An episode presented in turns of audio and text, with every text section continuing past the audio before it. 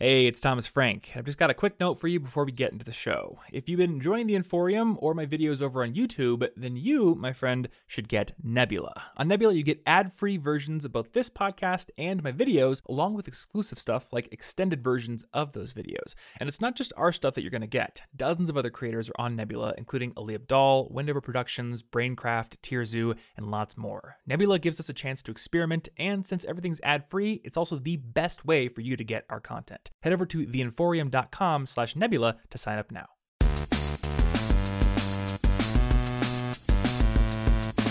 Hey, what's up, everybody? Welcome to the College Info Geek Podcast. My name is Thomas Frank, and this is a show that helps you become a more effective student. In this episode, I'm having a conversation with my friend Alan Becker, who is a professional animator. So, if you're curious about this, I think you'll enjoy this episode, and I'm basically going to pick his brain on how he learned to become an animator, some of the tools he uses, and the, the journey that he took to gain his skills, and also what his day to day life is now that he does freelance work for clients and also works on his own projects and runs a YouTube channel full time.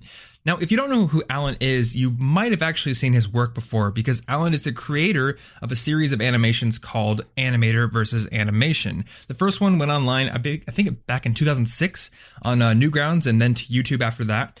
And uh, since then, that original video has over 9 million views, I believe, collectively. And his most recent animation, Animator versus Animation 4, has over 20 million views and it's absolutely amazing. It's a stick figure animation where the stick figure is basically fighting against the computer, and in, in some of them you see like the computer elements being thrown all over the place. And in the in the latest one, he's actually got it jumping over to the iPhone and messing with the apps, and it's just it just blew my mind when I saw it the first time. So I really wanted to talk to Alan and see just basically how he made this thing work, how did he made it come to life, and how he planned it, and all that cool stuff. So if you want to see those two videos, I've included them in the show notes over at cigpodcast.com. If you find the episode 79 link on that page, you can find those videos along with the summary and links to anything we talk about in this episode, and also ways to rate and review the podcast if you want to. So that's all I got for this intro. Let's dive into the interview. Hope you enjoy.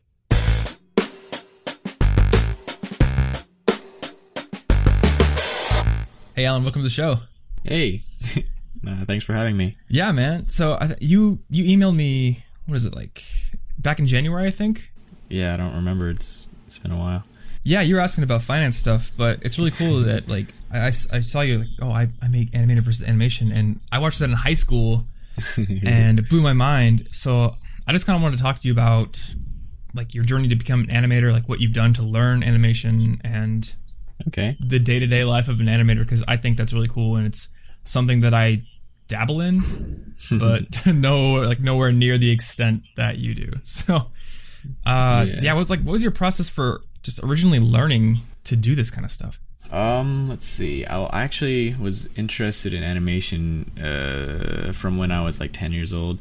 Uh, back then computers were very primitive and I, I did some flip books maybe but my first computer animations were little animated GIF images that were like, you know, 20 by 20 pixels big and stick figures and balls bouncing and stuff. But it wasn't until I discovered Flash in high school that I really got into it. And there's actually a whole online community of people that use Flash to make stick figure animations and that that wave of interest was starting when I was in high school.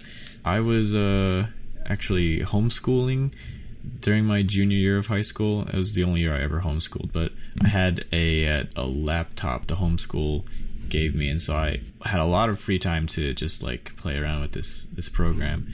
And uh, I, I don't exactly remember like what caused me to have the idea for animator versus animation, but I got really excited one day, and I and I just worked for three months on it, and uh, I think it was my second full length animation and I wasn't expecting much of it when I put it on uh, newgrounds.com. But like, yeah, you know, the next day it got like top. Well, I actually got second place in the day, but then it got first in the month somehow, and then first for the year, I think. But yeah, just how I learned it was just by being excited about it and figuring out things as I went, you know? So was it just a process of like looking up tutorials on forums and, and blogs and stuff, or? Was there like a video tutorial culture back then? Because this was before no. YouTube, right? Right. There was no YouTube. So actually, no. Yeah, I didn't have any tutorials. a lot of things I definitely could have done a lot more efficiently looking back on it. It wouldn't have taken three months, and a lot of things would have been a lot more organized. But just getting this, what I wanted to get onto, you know, the into the animation was the most important thing, and making it organized or uh, efficient didn't matter so if I ever had like something I wanted to tweak after the fact, it would take so much longer than if I had done done it like an organized way. Yeah. Did you storyboard the first one, or was it just kind of like no, just whatever came out of your head? Let's just do I it. Started with a little dot drawing a stick figure, and I'm like, okay, let's see, what should we do from here? Oh, maybe I should go onto the side. Oh, look, there's some tools here. Maybe you should grab the. It was kind of like uh, happening, like like I was animating it as it was happening, you know, mm. which kind of made it cool because I didn't know what was going to happen next until the next thing happened, and it's like, oh, what could happen now, you know, and that kind of made it have its own a life of its own. Yeah. So what I'm curious about is the fact that you like you have these animations, but they're interacting with computer elements. So it's mm. not like you're having to create the entire world. But I, I guess in my mind, it would almost be harder to sort of have to script everything out because you have to plan out how the elements of the programs are going to react to the character. Exactly. yeah. So is that really hard? And did you have to like remake all of those computer elements, or were you just able to like screenshot them? Um. Yeah. I initially I used screenshots and that worked. But then when I put it on certain websites and resized it, the pixels became really distorted, and so I actually did end up recreating it, which I don't do anymore because it's not necessary. Mm. But um, yeah, it's true. The the unpredictability of where um, the built-in computer elements are going to be at a certain place in time it was definitely a limiting factor because storyboarding it you don't know ahead of time where things are going to be and so you're kind of limited by the environment that's already there yeah so how does that contrast to um, like the latest one which was animated versus animation 4 because it seems like that one had to be a lot more well planned out. Like you have segments where you're filming your room and like your yeah. your hands are interacting with everything yeah. and yeah, that one um, I did for the live action elements where I used a camera. That was storyboarded because it needed to be. The other things I had a script, not really much, much of a script, but a storyline, and I just knew what was going to happen in what order, and then that was the only that was the only thing that was locked down and then from there once i got to that point and started animating those sections you know, things would show up like, oh, this could happen here because this is in this position and that's in that position. And so those things were kind of on the spot, but everything else was was pre-planned. Okay. And uh like how many takes did it take to get a lot of these? oh god. Like specifically one the one that really impressed me was the phone segment. Yeah. Where you're like your hands are actually swiping the icons, but yeah. it, it, can't be the actual icons. It's, it's a video, right? It, it's a video and the timing is very very precise. If it's one frame off you'll notice it. So i i uh practiced like 20 times maybe to get my my fingers going correctly. And then i did uh, i think 10 10 takes all the way through of my finger acting with the with the phone to get the swipes taps and everything correct. And then in after effects i actually uh, had to get the best sections of each take and splice them together and put the cuts in the in the best spots so that everything seemed like one take. Okay. Did you have to use um the Roto Brush where you like have to cut out certain parts of the of one layer of film or something like that? Yeah, I used masks and cut out my finger in some places and then okay. yeah, had to animate my finger sometimes. I had you had to animate your finger? Well, like when a when like the before frame and after frame were too far apart, I would take like one frame in between and stick a finger in there and make it seem more gradual. Oh, gotcha. Okay. Yeah, I had one little just kind of test with that tool where I wanted to have my arm go over some text that was on the table and like pull my backpack across it to sort of like wipe the text away. Oh, and I, I, just had to sit there like frame by frame animating where the mask yeah. would be on my arm in the backpack and it's not too entirely difficult once you figure it out, but hmm Yeah. it's just I don't know, like the initial process it seems impossible until you kind of figure out the tools. So has it been like cuz 2006 when you released the first one. Yeah. Um through the past like 9 years has it been literally just self-taught from whatever you wanted to do or was there any point where you did like a little bit more formal education to boost your animation skills? Uh, so yeah, I I uh, attended Columbus College of Art and Design and studied animation, and that's where I learned how to properly storyboard, how to do the the planning phase, the writing phase, the editing phase, and like rough animation, cleanup animation, and solid drawing, and the the way that professionals do it, and that definitely gave me a boost when I uh, made my fourth one. So numbers one through three were done before college, and then and then yeah, the fourth one was after, and there's definitely a significant difference. Yeah. So what were some of the things like specifically that you were able to apply in like maybe preparing for that that fourth video?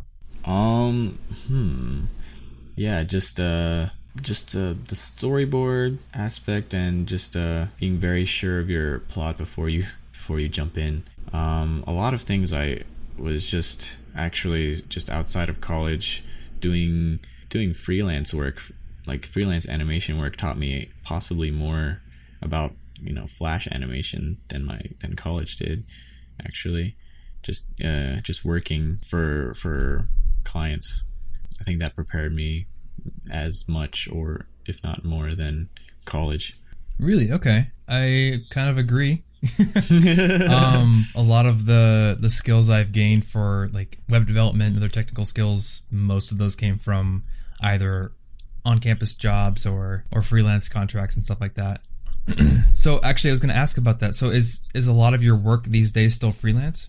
Yes. Half of my work is freelance. Half of my work is me uh, working on the next thing for my YouTube channel. I, I have yet to reach out and find someone to be a client for me or to work for because it's mostly been people seeing my animation on YouTube and asking if I can do something similar. Really? Okay. So is it usually Yeah. people who are just wanting you to do like the same style, or have you had people who like like want completely different things?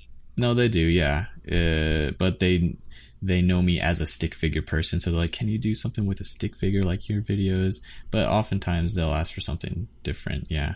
So if it's mainly stick figure animation, are these like companies that want you to do things, or is it usually like a smaller team just wanting to do something for fun? No, it's usually companies. Yeah, like to explain things. There was one uh, that was like um, a hosting, like a cloud data hosting company, and one that was like a, a f- law firm in Australia. Uh, there's just like you just never know what kind of companies need explainer videos and stuff like that. Okay. I'm curious about um, your like motivation to do these because I know like I used to do freelance web design and I would find that because it wasn't my vision entirely, yet it was still creative. Like I found it so much harder to motivate myself to figure out exactly what they wanted and to get it done. So like, do you do you feel the same or is it easy Yeah. to get things done on a deadline or what? Uh, it's easy for me when it's kind of mindless. If if they decide everything, and I just do it, listen to music, crank through it. Sometimes it's harder actually if I have to come up with stuff myself, because that like takes Mm. a lot more attention and brain power. So it's not really that it's fun, but it's more that it's like I can do it without having to use my brain so much. When it's when it's like it's- very scripted out for you already. Yeah, yeah. Okay. When it's not, like, do you do you find like there's anxiety almost in Kind of, wondering if they're going to be okay with you, what, like what you make? Yeah, exactly. Okay. So That's because that's what I got. I was like, well, I don't know anything about this industry. Like, uh, you know, like what was like a catering website that I made like vegan things, and like I'm like I don't know anything about that. So but they've kind of like given me free reins, like. yeah, No experience, no expertise here, and having to be creative and make things like I don't know. I found it very difficult. yeah, yeah. Uh, but do those d- generally come together quicker than a YouTube video? Uh, yeah, absolutely. Like maybe a week, uh, a couple days, versus a year. Oh wow. more. Okay. Yeah. So you're doing more like small projects on your YouTube channel no- now that I noticed though. So like, Those uh, are, I mean, most of the smaller ones are client or like, yeah, those are freelance projects. Just oh, so like this the Law Shack one and Exactly. Those- That's the one okay. in Australia. so do they ask you to put them on your YouTube channel or do you like make I that a term? them. I asked them if if I can put it on there. Like, yeah, absolutely, more promotion for us. Okay. so it's a win-win. Yeah, So is your motivation to put them up just like to keep your channel active or yeah. Even if it's not like the exact I don't know, is there is there like an exact sort of genre of uh content that your audience is wanting from you or do you just kind of like They definitely want more animator versus animation. Okay. But if I make something that's like, like in that, that's that has you know it's still by the same person and it's entertaining, then I'll put it up and people will still like it. Okay. Yeah. Um. There's this guy on YouTube. I think his name's Garrett Williamson, and he makes like music for the most part. But he made this dumb video that was like how to make Five Nights at Freddy's not scary. and it got like 17 million views or something. like his channel just exploded from that. But what I noticed is he he wanted to make all these other kind of videos, Yeah. and every other video, all the comments were just like, "When are you gonna make FNAF Yeah. two not scary? When are you gonna make FNAF uh, three not scary?" So do you get like a significant proportion of your audience that's just like, make the next animator versus animation? I can't. I'm kind of stuck there. Yeah, and if it's you're known for doing one thing, then you can't really deviate from that. Uh, I did all kinds of different things on my channel that got mostly comments saying, "When's the next animated versus animation coming out?" Did like a like a cover of a song using my iPad GarageBand. Did like a thing with 3D pictures and you know some 3D animation for my school and yeah it always comes back to when's the next thing that you're known for coming out yeah, and that can be tough. Like Hit. sometimes I get an idea and like, oh, that could be an amazing viral video, but it has nothing to do with what I want to make on a daily basis. So like, I don't know, that can be kind of scary. Yeah And I mean, it seems like you want to kind of branch out. Like you did like the chair bending video, which I thought was really cool, actually. thanks yeah that was actually not meant to go on youtube when we made it it was just for fun and then i and then we put it on facebook and then it, it was getting hundreds of likes i was like hmm this has potential maybe i could just sh- share it with everyone yeah. So, uh, how are you planning on like turning this into a career other than freelance, or do you want to keep doing freelance? Um, I would like to stop doing freelance and be able to just work on my own things. There's a crowdfunding platform called Patreon that um, involves people becoming patrons, and it's similar to Kickstarter in that people pledge pledge money, but instead of a one-time donation, it's a monthly donation, and instead of one-time rewards, they get monthly rewards, and uh, that's what I'm hoping to use to offset the need for freelance um, animation and supplement my income so that I can work on only uh, entertaining things for my for my fans and uh, just work on what I want to work on. Cool. So, what was uh, what did you do to kind of like set that up, and what's your experience been with it? Because I've actually been thinking like potentially of experimenting with it in the future.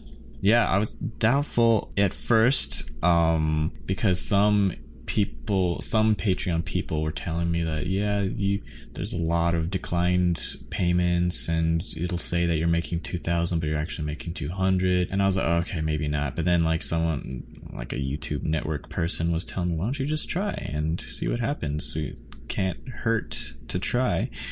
And so um, I did. Basically, I used um, the desire of my fans to want the next uh, animation to. Uh, I made a sneak preview of it, and then in the same video promoted my Patreon page as a as a means to help me finish this video faster. So if people want to see this faster, they can become a patron and help me to not work as much freelance. And so I think that worked out pretty well. Cool. And so you did a video that didn't just straight up promote Patreon. It was kind of yeah like there was well there was two one that was on my Patreon page that said exactly what Patreon is and and stuff, and then the sneak preview, which also included Patreon. So it was like you can watch the Patreon video on my YouTube channel, or you can watch just the sneak preview. But either way, you have to watch my Patreon promotion.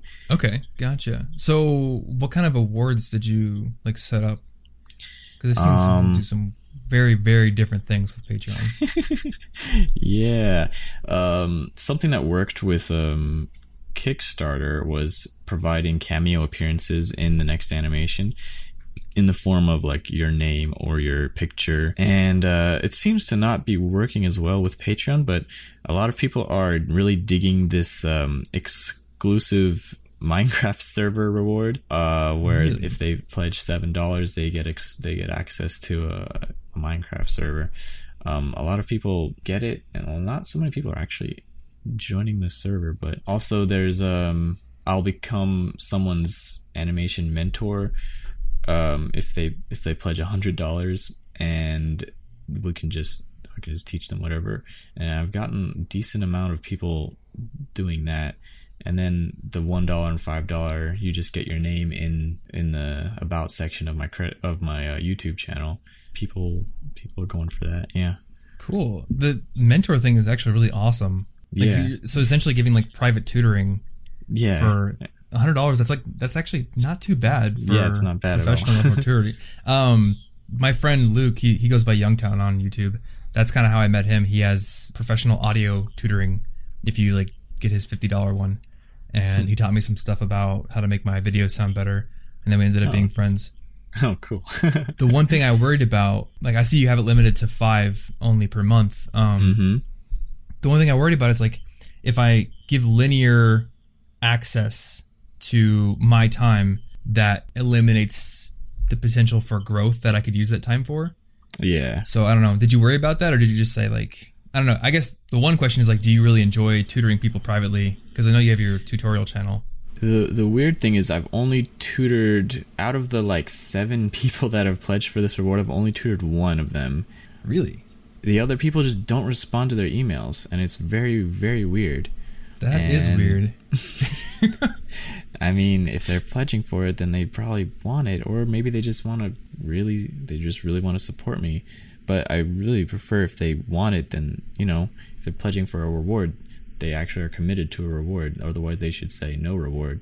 Yeah. Just- Well, especially if they're it's like a, if they're getting a limited reward because there's Exactly. only a few spots left for that. So I don't know. Maybe they don't realize that there's like a no reward option once they, they choose to pledge, and they're just like, I just want to give this guy hundred bucks a month for nothing.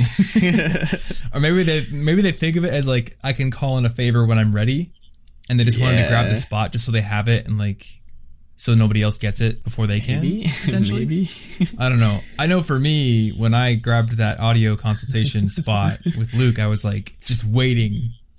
I was like, when is he going to email me back?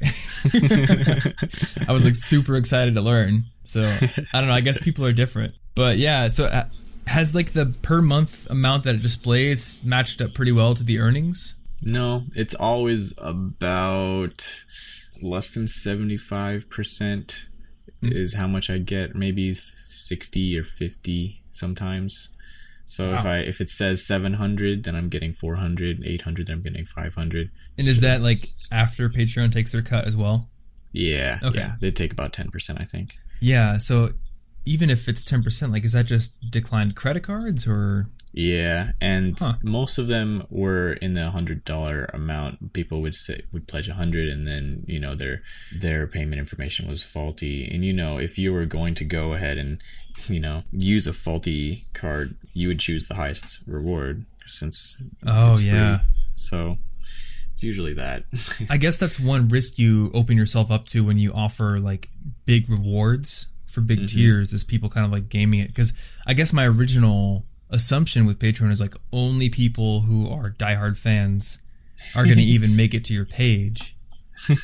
but I guess if you're offering some sort of service that, that might open it up to other people who don't really care as much about the work itself and just more like want the reward.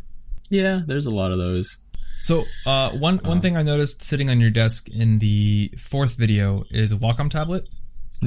and yep. I wanted to ask you about using that because I've been thinking about getting one, not for animation so much, but for actually video editing. Video editing, because I don't, I don't know about you, but like editing videos for so many hours with my hand on the mouse can actually like make my arm hurt for a while. Oh, interesting. So I thought, and I've been listening to that podcast with CG, uh, CGP Grey, and he says that he switches from a Wacom tablet to a trackball to a regular mouse every so often just to like lower the incidence of RSI. Mm-hmm. So like okay.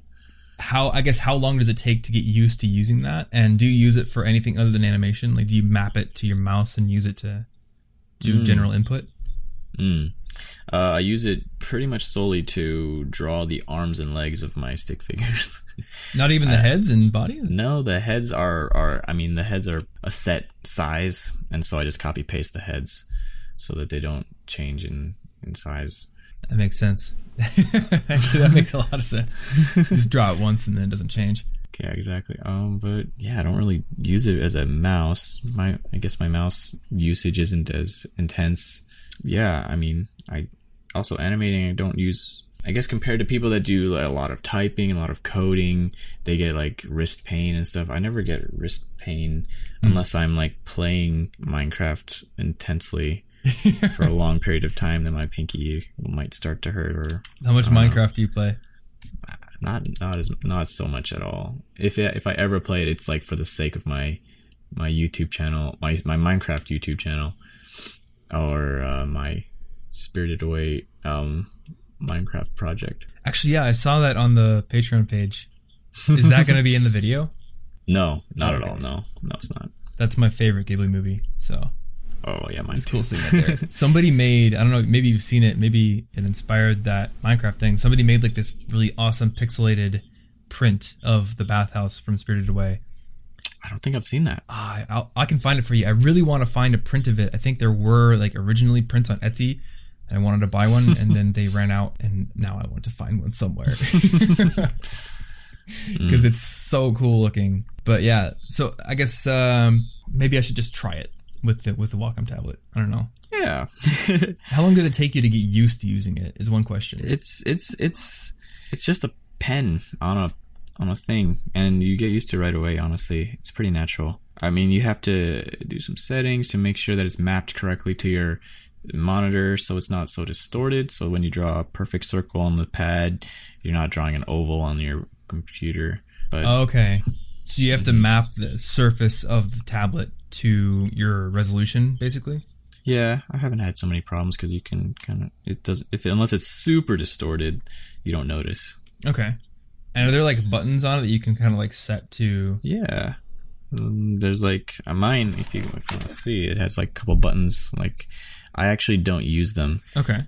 uh, but there is a button on the pen itself that I click, and I I mapped the button to the delete key, which I use a lot, Oh, okay. and that's it helps perfect. me very much. That's awesome. So when you're animating arms, do you like draw the arm for one frame and then delete it, and then go to the next frame and draw it again, or is it a, is the program you use like you go to the next frame and it's just blank? Well, you can either create a new blank frame or you can copy the previous frame. And so when I'm copying the previous frame, you know, there will be elements like the stick figure will be holding a sword and also their head is pre pre-made. So I'll shift click their head and the sword and delete everything else for the next frame. Okay, so you're not there's not like anchor points on the arms that you're dragging. You're actually redrawing them each time. Yeah, exactly. Gotcha. And are you still doing this all in Flash, or is it now all After Yep. Effects? Or No, Flash Flash is easier for the th- stuff that I'm doing. okay, even for the computer elements too. Yeah. It, Surprisingly. Interesting. Okay. I know the the people who run or who do the animations, I should say, for Crash Course, they do it all in After Effects. So I've just been curious about like what are the Uh, I relative mean, strengths and weaknesses just between yeah them. I guess after effects w- does make it easier for moving elements around and especially you know stuff like 3d and motion blur and stuff compared to flash. Uh, but because i'm doing stick figures and uh, lots of uh, i don't know mm, more graphic things it, it becomes easier in flash than it would be in after effects to like make the stick figures move around and stuff. Gotcha. sweet. So yeah, you're doing the tutorial channel um, and the Minecraft channel, like, mm-hmm. how do you mm-hmm. decide how to structure all like your content schedules between three channels? Yeah, I mean that's one. That's like when we were talking about branching out. It's what I had to end up doing because I had a separate audience for each thing. But I've been pretty inconsistent, honestly. I'll have periods of time when I'm like, okay, let's do this, and I put out a video every single week on a certain day. Uh, and then as soon as I drop, you know, the momentum, like I'll go through a half a year period where I just don't do anything and don't pay attention to all the comments that are like, when are you going to put up the next thing? And just like kind of, yeah, it's, it's kind of hard because there's not so much consequence for not putting out videos. So it's hard to motivate yourself to get back into it. So that's actually a good question. So there's there's not a consequence for putting out infrequent yeah, content. People still watch the videos that are already there. Okay. And it doesn't ever die because they're always they will always be in the related video section of other videos, mm. and so they'll always have some traffic. And so if you don't put out a video, you still have all these other videos that are just getting views. I guess like for me, the consequence is I can see the spike in views and subscribers when I do release a video every week. Right. And then if I don't, like the spike doesn't happen. so it's like it's not so much a consequence in, in that I'm losing subscribers or, or getting less views right. than it was, but it's like I'm I'm letting go of that that little Spike. bump I get every week, and I feel like that is unhealthy in the long run.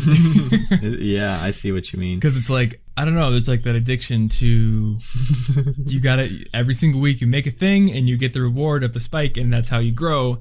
And I, I don't know, it's like the way you do things is almost the opposite. You just work on it until it's done, and then put it out, and like obviously your channel's growing it's weird, yeah. Like probably that's part of it because my the ratio of how how popular my three channels are is a 10 to 1 and then another 10 to 1 like biggest one's animation smaller one tutorial smallest one minecraft so it's like yeah. less motivation to put out uh, something every week because my main animation channel is i'm not doing anything and it's still getting you know a couple hundred thousand views a day and so it almost wow. doesn't it's very neg- negligible to even take the time to to put out something every week for the other channels when I could be working as much time as possible on the main channel. But the thing is, they take a year to make. So yeah, uh, that's something I think about a lot. Like you could put all your effort into one thing that's getting like the most results. Like it's mm-hmm. logical to put all your effort there. Yeah, yeah, yeah. But like, what, what, where do you want to put your effort? Exactly like I don't know if it's logical for me to be doing Listen Money Matters because mm. I suppose I could take that hour to work on more videos, which probably mm. would have like more tangible ROI. But there's like right. the fact that I just like hanging out and talking with somebody on a podcast. So, yeah, yeah, yeah. So I do it. Um, I think when you emailed me, you said you were like 250k, which was yeah. after Animator vs Animation 4 came out, mm-hmm. and now you're nearing 700. Yeah. So is it just like they just keep getting views? Was there like an initial spike when they first came out, or is it just did you put Absolutely. it up and they just went viral themselves, or was there something you did to share them? The animator versus animation one, two, and three didn't originate in YouTube actually, and that's why they didn't have any initial spike, and that's why my channel wasn't so big until I released number four. They um and so when I released number four and there was like all this hype created everywhere. I put it on Reddit and it became front page of Reddit. Basically, the yeah, the first day I got a million views, and then my channel skyrocketed from there. And it's all because my channel was the first place that it was. I haven't had to do much to keep the views coming on that video. People just share it themselves, and there are many foreign YouTube stars that have like two or three million views just recording videos of themselves watching the video. And just like reaction videos? Reaction video, yeah. Huh. And I'll notice like a huge spike in subscribers and views on a day, and I'll be like, why, where? And I'll look through my analytics, and it's all coming from the same country. And I'm like, why is that? And then I'll find this video of this guy speaking Spanish, and I'll realize that all my subscribers are Spanish people. and, and it'll happen for like Italy and like some other country, and it's very it's very fun to to like just see what where this is going, and I don't even have to do anything. Yeah, it's unfortunate that you can't see like the specific video or or place that like somebody links to your video from in the analytics. Actually, no, you can. You can. Oh wait, can you?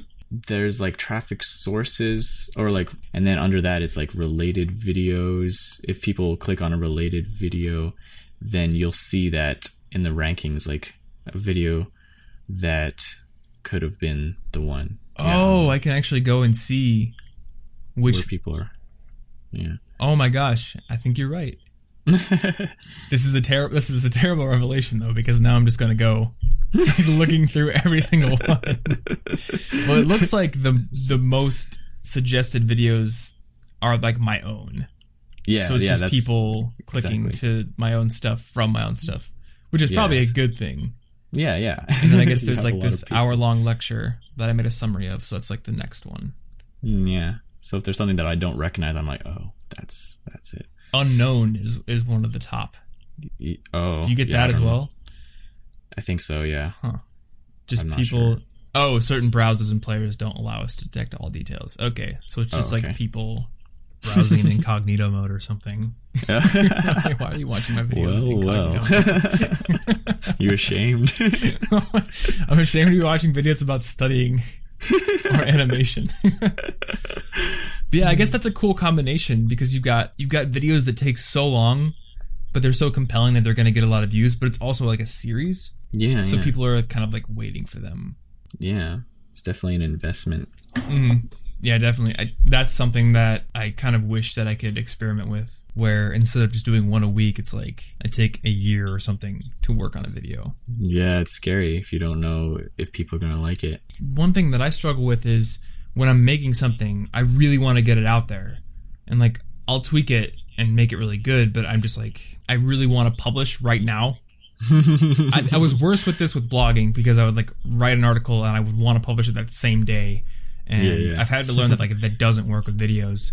But on a year timeline, like in the middle, what what what's your headspace like in terms of Ooh, yeah. wanting to get it out there? Like uh, it becomes less about wanting to get it out there and just like motivating myself to even start some days because it's like in the middle you're like so far away from the end but you've already gone so far and it's definitely like you just have to keep the momentum. If you ever take a break for too long then you just have to force yourself to do it even if it sucks.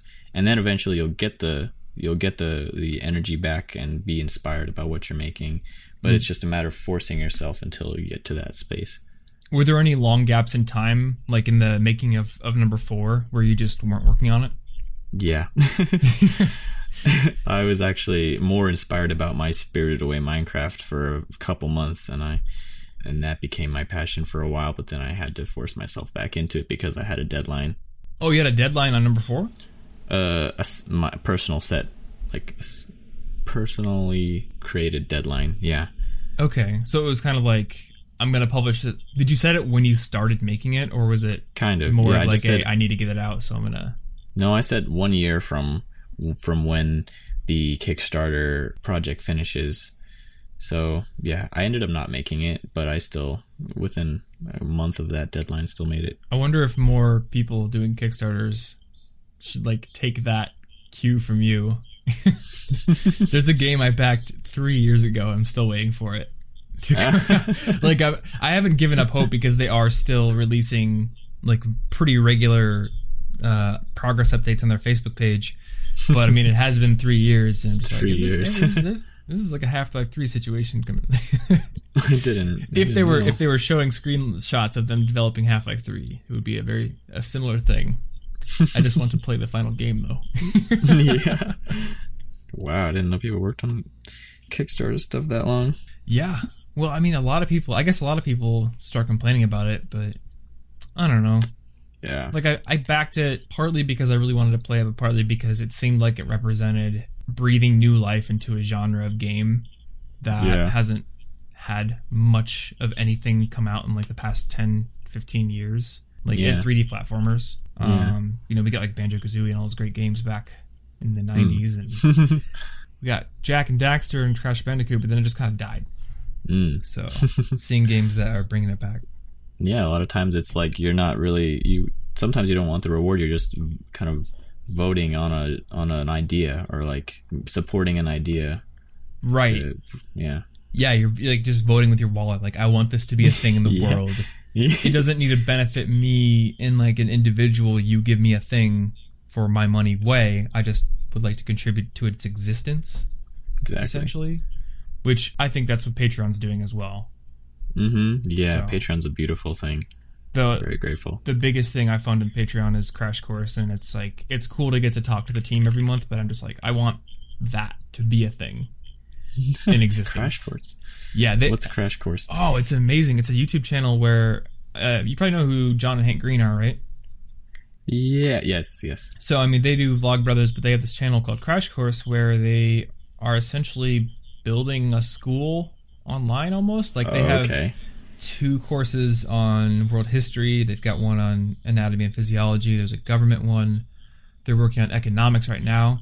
So they're essentially just making these series, these like courses of subjects that could be like used as supplemental education in schools, um, but they're like really high quality.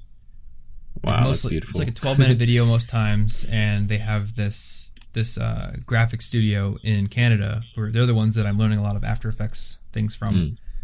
where they just like put animated segments in everyone, and then like the editing is just super tight and on point. So I've gotten Yeah, a lot of is, like, inspiration from them. the way of the future, like where education is going, and also where like funding stuff is going too. It's like everything's changing. Yeah.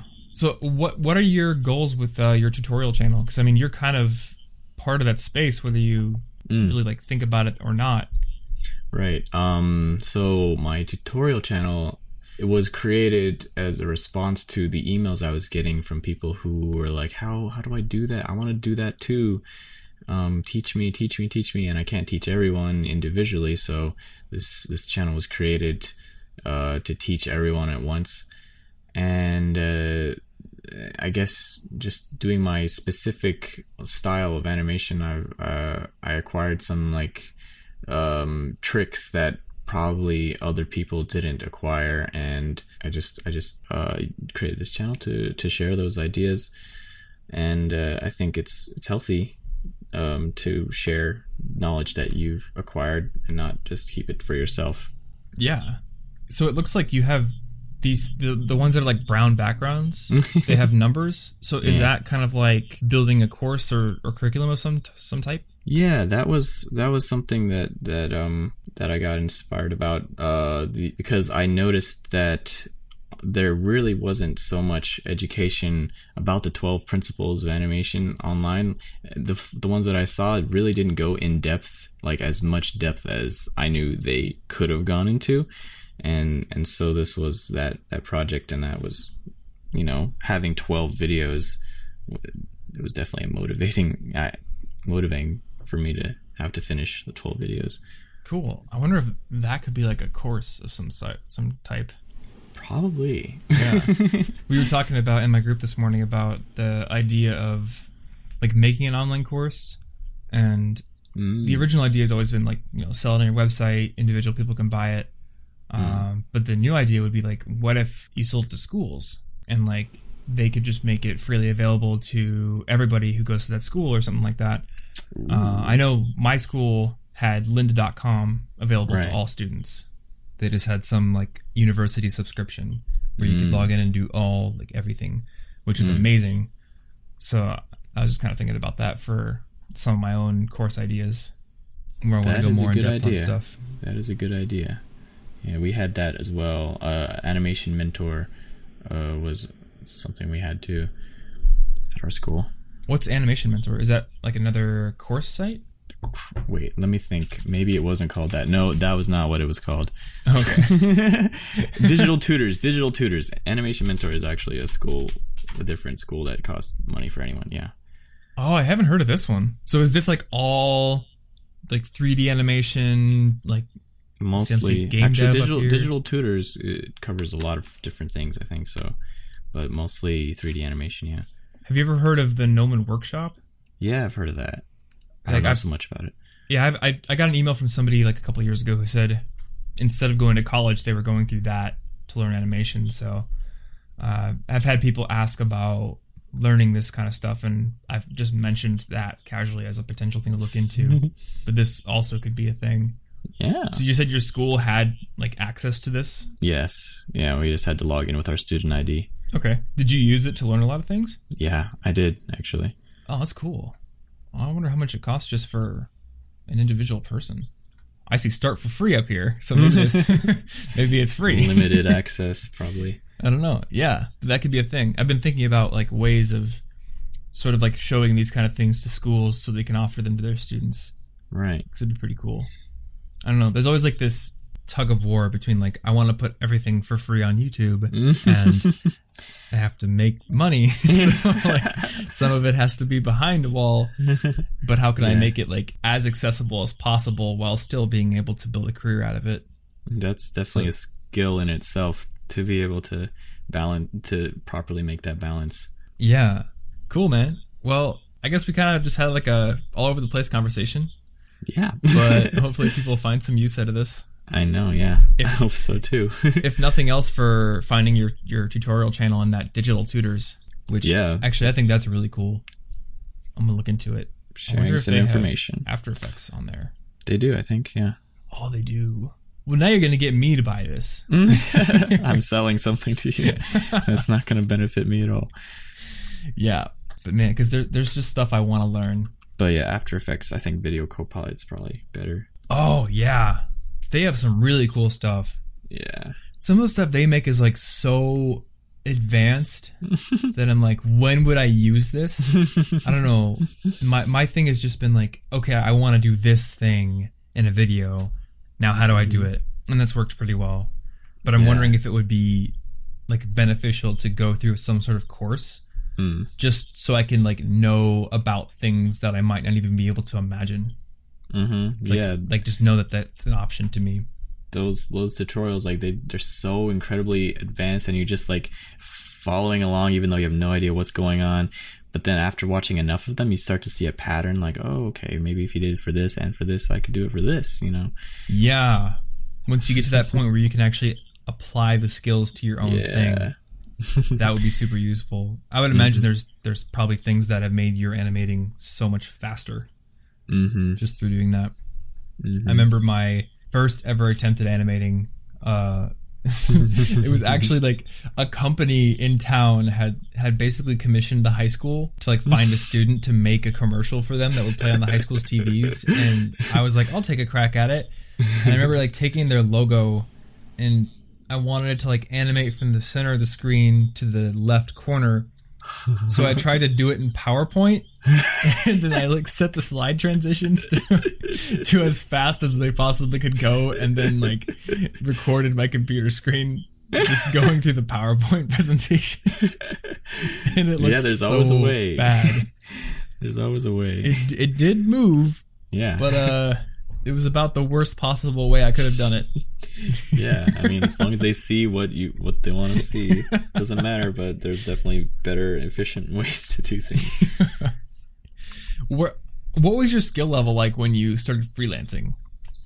Uh, it was it was um I mean it's be- it's better for clients that have no idea about the industry or like they're just like a company or like they're a person that hasn't seen like you know good animation so they don't have expectations so those are the best ones to start with um I kind of learned as I went definitely Okay. yeah Well, maybe it was a bit different for you because you said you never reached out to like find clients; they all just came to you. so yeah I had kind of the upper hand like I, you asked me so you know you're Right.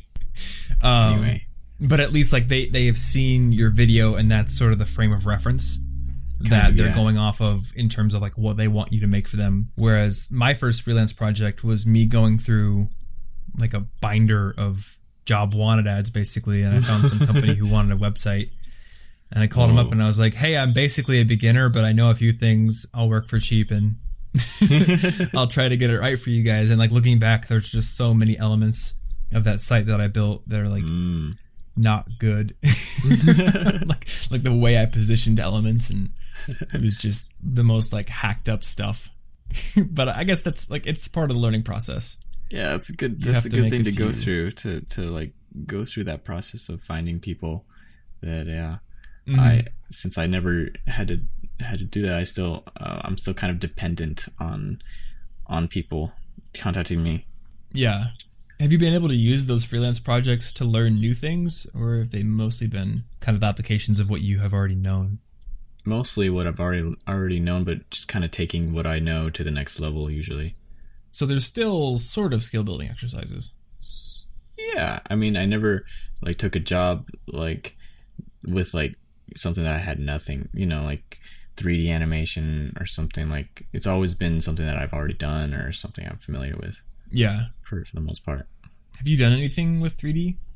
Yeah, I have, but not for freelance. Just like in school, we learned about it and did some group projects and, and things. Definitely so much more complex in many ways than Flash animation. I bet. Are you? I guess that's that's a question. Do you have plans or like dreams to kind of branch out of like Flash stuff and do more 3D stuff? Like, do you, do you want to work for Pixar? uh, at one point, I did, but but I realized that I have a lot more freedom and control and potential for growth just working uh, through YouTube, and I'm kind of leaning towards that now instead okay. of applying for a, a big studio position. Do you have like even even if your work is individual, do you have like a level or like some sort of model that you aspire to right now? That would be a good thing to have. I don't know. Well, I don't actually. I don't know if it is. I guess it's just a question. Like a like a where I want to be in five years. Like, is there like a style or like a maybe someone's work you can point to and be like, I want to make stuff like of that caliber or maybe hmm. like similar to that? Not, not really, honestly. Okay. Yeah, I don't know. Like, I don't even know if I'm going to be doing animation uh rest of my life uh or even the next 10 years. I'm very interested in other things like virtual reality and uh, creating like uh, game environments for application in virtual reality simulations. So that's a completely different field. Yeah, I just don't know 10 years down the line where I'll be. I think we're pretty much in the same camp there. Like, yeah, the ten year question. Yeah. yeah. I've had people ask me, "Where do you see yourself in five years, ten years?" And I'm like, I don't know. Hopefully, doing something cool that inspires me and you know challenges me, but I don't know exactly what it'll be. I think like in terms of of the aspiration of my my work quality, you know, I look at channels like Crash Course or um, mm. like specific elements like your your ability to animate and i look at that and see like okay i wish i could you know work up to being somewhat near that level of quality mm. in what I create. But I don't think that I'm really aspiring to make my career look like anyone else's or my work look exactly like anyone else's. And yeah, maybe that's yeah, I it. guess I have no idea what I'll be doing in ten years either. my my work is so kind of it's it's so different from anything else it's hard to compare it to something and try to aspire to something else since no one really does this kind of stuff so it's hard to aspire to something similar that's better. Yeah, it's true. You did kind of invent your own little subset. Yeah. And then I feel like with four, you took it even further because it wasn't just desktop elements and, and stick figures. It was like integrating that with live action as well. Mm-hmm. Yeah. It's just, yeah, that's not really a thing that I've seen anywhere else. I guess for you, it's just a matter of how far do I want to take that? Yeah. so have you started uh, doing game programming too? Uh, I've dabbled in it in college, but uh, as far as doing it in the future, I don't have direct plans. But in making the the virtual reality environments, I feel like I wouldn't need programming knowledge, just kind of knowledge of modeling and getting things to look super realistic, but also not take up as much as much CPU or um, computer processing power as possible. So is that just a, a matter of designing something in a 3D modeling program and then hooking it up to an Oculus? Yeah, I mean, I oh. think so. okay. Yeah. I don't know much about that at all. We've we've played with the Oculus, but I, I figured it had to be like some sort of game engine. You can use Unity or Unreal, uh, Unreal Engine, and I I think it's pretty easy. Not that I've tried it. For modeling the environments, do you use like Cinema 4D or something else? Mm, probably Maya. Not that I've done it yet, but I've I've used Maya. Okay. So you just like you make something in Maya, and then you would be able to sort of export it to Unity or, or Unreal. Yeah, probably. That'd be pretty fun. I, I'm waiting for VR Tube. I feel like that's not far down the line at all. I know, right? Not at all. I've seen there's like a lot of people posting 360 videos now, Mm-hmm. which are really cool to look at on like an iPad. Mm-hmm. And I'm just sort of waiting for like really tight Oculus integration and- Yeah. with 360 videos and like whether they mount them on a drone or like put it on a submarine or something cool or if people are just making 3D environments and figuring out a way to to make like a 360 video online of that that you could look at. Yeah, and then there's also 3D video in the sense that it's actually like like using Kinect, like Xbox Kinect to create it's not it's different from a like a 3D movie, but it's like an actual environment that you can go around and it moves around with you like the polygons and everything. Is that all virtual then? Like it's not filmed or is no, it no, no. You can film it. It's very, you know, it's Huh. like very uh, primitive, but you can use three Kinects, and it's like the color data as well as the 3D data from all different angles put together. And if it's, yeah, it, in a sense, it's possible to to record an environment and then be in it somewhere else in the world. That's blown my mind. I like my mind can't comprehend the idea of filming and being able to look at it from multiple vantage points or like move around in there. I It's like the camera has to be fixed. Exactly. Okay, I need to look this I up. found out about it, it blew my mind. Too. when I was All right, I will put that in the show notes if I can find like an example of that or or I just can send you one. It's very primitive. Okay, I would love to see it. awesome, man. Well, dude, thanks so much for talking to me. Yeah, this has been like this really fun conversation. Hopefully, Very people fun. pull value out of it. Yeah, I hope so too. All right, guys, thanks so much for listening to this episode. If you want to subscribe to Alan's channel or watch some of his videos, I've included a link in the show notes. Once again, they're at cigpodcast.com. Find the episode 79 link on that page, and you'll find all the good stuff there. If you want to find my favorite resources for making your college experience better, you can find those over at collegeinfogeek.com slash resources. And that's all I've got. So until next week, see you and stay cute.